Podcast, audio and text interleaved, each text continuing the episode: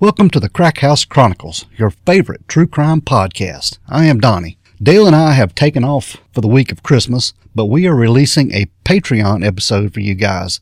We want everyone to have a safe and happy new year, and we will be back after the new year with a lot more episodes and some cool interviews and some interesting stuff for you guys. So stay tuned, and we wish everybody a happy new year.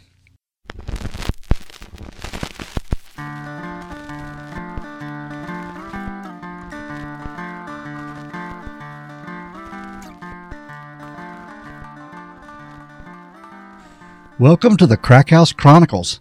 This is our Patreon episode. What's going on, Dale? What's going on, man? Uh, trying to give everybody something a little bit different to listen to on our Patreon account. Yeah, man. Yes.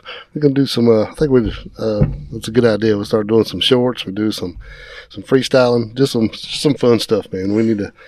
We're gonna crank it up a little bit this time, Talk about some little true crime stories that are out there. There's not much on them. but Mm. it's still really cool stories, and you know, I think it'd be cool. Yeah. But on this episode, we're going to talk about the Browns Chicken Massacre. This is something I learned recently that I discovered, and it's kind of a little interesting story, dude. The Browns Chicken Massacre. That Yeah. sounds exciting. It took place at Brown's Chicken and Pasta. This was in Palatine, Illinois. Okay. But now, this took place on January the 8th of 1993. Wow. And this is when seven people were shot and killed What? at the Browns Chicken and Pasta. Now, the victims included the owners. Their names were Richard and Lynn Ehlenfelt and five employees. Wow. Their names were, I hope I don't butcher these names, dude. Uh, one of the employees' names was Guadalupe Maldonado, Very good. Michael C. Castro, uh, Rico L. Solis, and Thomas Menes and Marcus Nelson. Now, the assailants that came into the store, the restaurant there, they stole between $1,800 and $1,900 from the restaurant. Which would be about thirty five hundred today. Yeah. Somewhere there. Yeah, so they got that for these lives, man. That's- yeah, but uh, the two owners' daughters were scheduled to be at the restaurant that night, but happened to not be present at the time of the killing. Now, Whoa. yeah, now how many times we heard that people just had to not be there, or Right. something happened, they couldn't be there. But uh, the third daughter, Jennifer, she was later elected to the Wisconsin State Senate. Wow. Yeah. So maybe her, Yeah, it's kind of like the bowling alley thing. yeah, Yeah. yeah. So maybe her being in office, you know, political office, maybe she can, you know, do something to find her parents' killers and stuff. Right. But now, Michael Castro's parents, he was one of the victims there, called the police a couple hours after closing time. And later, Guadalupe Maldonado's wife called the police and was cur- concerned that her husband did not tur return home from work Right. and that his car was still apparently there at the Browns chicken parking lot. Even though they were closed, Yeah. should be. Now, when officers arrived at the building, they spotted the rear employee's door open. Hmm. And inside, that's when they found seven bodies, Oh wow. some face down and some face up, in a cooler and a walk in refrigerator.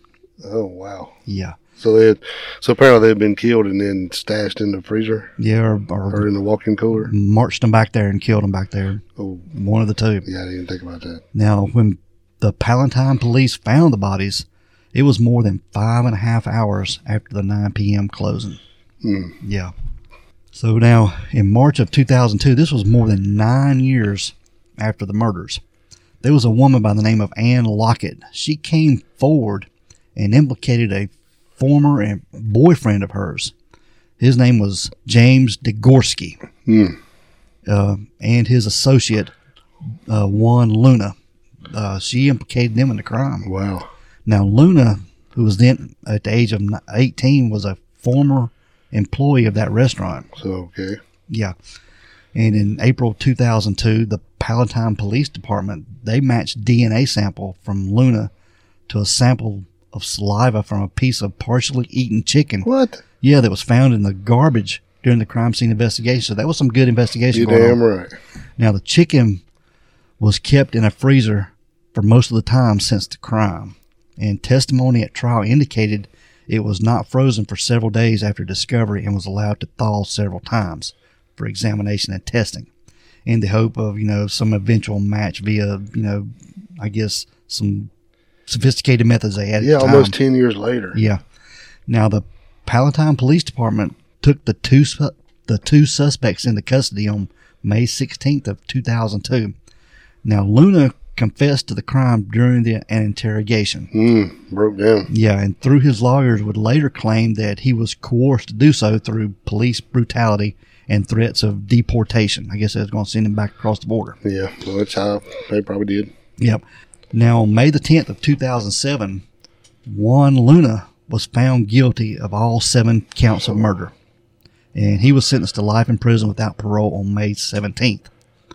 And the state sought the death penalty, which was available at the time, but the jury's vote of um, 11 to 1 in favor of the death penalty fell short of the required unanim- Mm-hmm. unanimity um, required. Yeah, Needed a unanimous vote. They didn't Yeah. get it. Yeah. Yeah, I can't even. I 11 can't, to 1.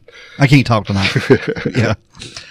So on September the 29th of 2009, James Degorski was found guilty of all seven counts of murder, largely on testimony of his former girlfriend that we mentioned, Ann, Ann Lockett, and another woman, who both stated that Degorski confessed to them. And on October the 20th of 2009, he was sentenced to life in prison without parole. And all but two jurors voted for the death penalty.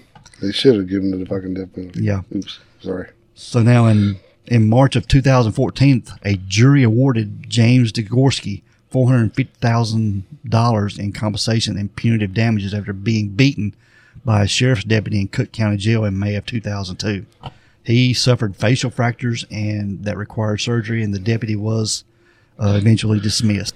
Now, this incident had an adverse effect on the entire Brown's Chicken franchise. I guess so. Yeah. Sales at all restaurants dropped 35% within months of that this incident. And the company eventually had to close 100 restaurants in the Chicago area. Oh, wow. Now, the building that this uh, happened in uh, was raised and knocked down in 2001 and briefly housed a dry cleaning establishment. And then, uh, standing vacant for many years, there was a Chase branch that was constructed at the former location.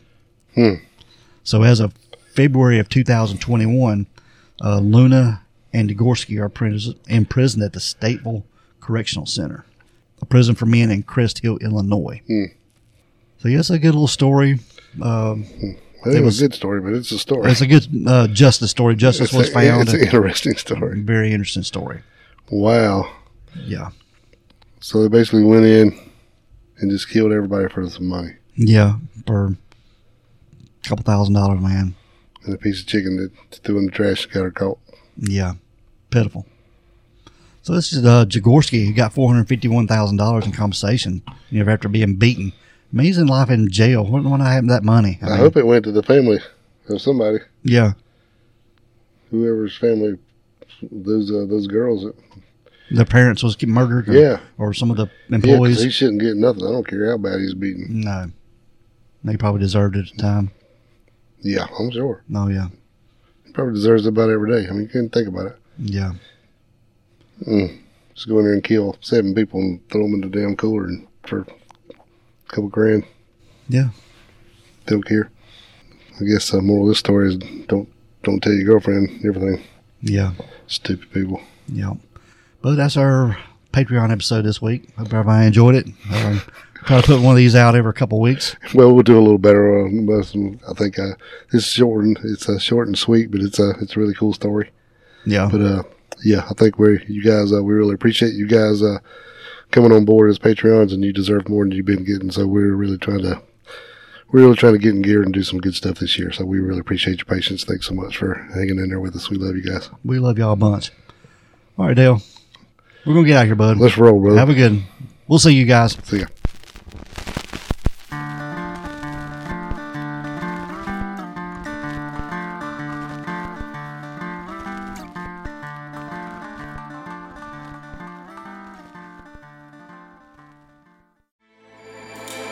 With everything you have on your plate, earning your degree online seems impossible. But at Grand Canyon University, we specialize in helping you fit a master's degree in education into your busy day. Your graduation team, led by your own GCU counselor, provides you with the personal support you need to succeed. Achieve your goals with a plan and team behind you. Find your purpose at Grand Canyon University. Visit E gcu.edu. When facing a family law matter, it can feel like an overwhelming and never ending court process. It's vital to know that things will look better on the other side if you hire legal counsel with the skill and compassion to help. At Stengy Law Firm, we represent clients in difficult family law matters every day. Visit FamilyLawRepresentation.com to schedule your consultation. That's FamilyLawRepresentation.com. Stengy Law Firm, here to help you rebuild your life. Stangy Law Firm has an office in Wichita. Kirk Stangy, 120 South Central Avenue, Suite 450, Clayton, Missouri.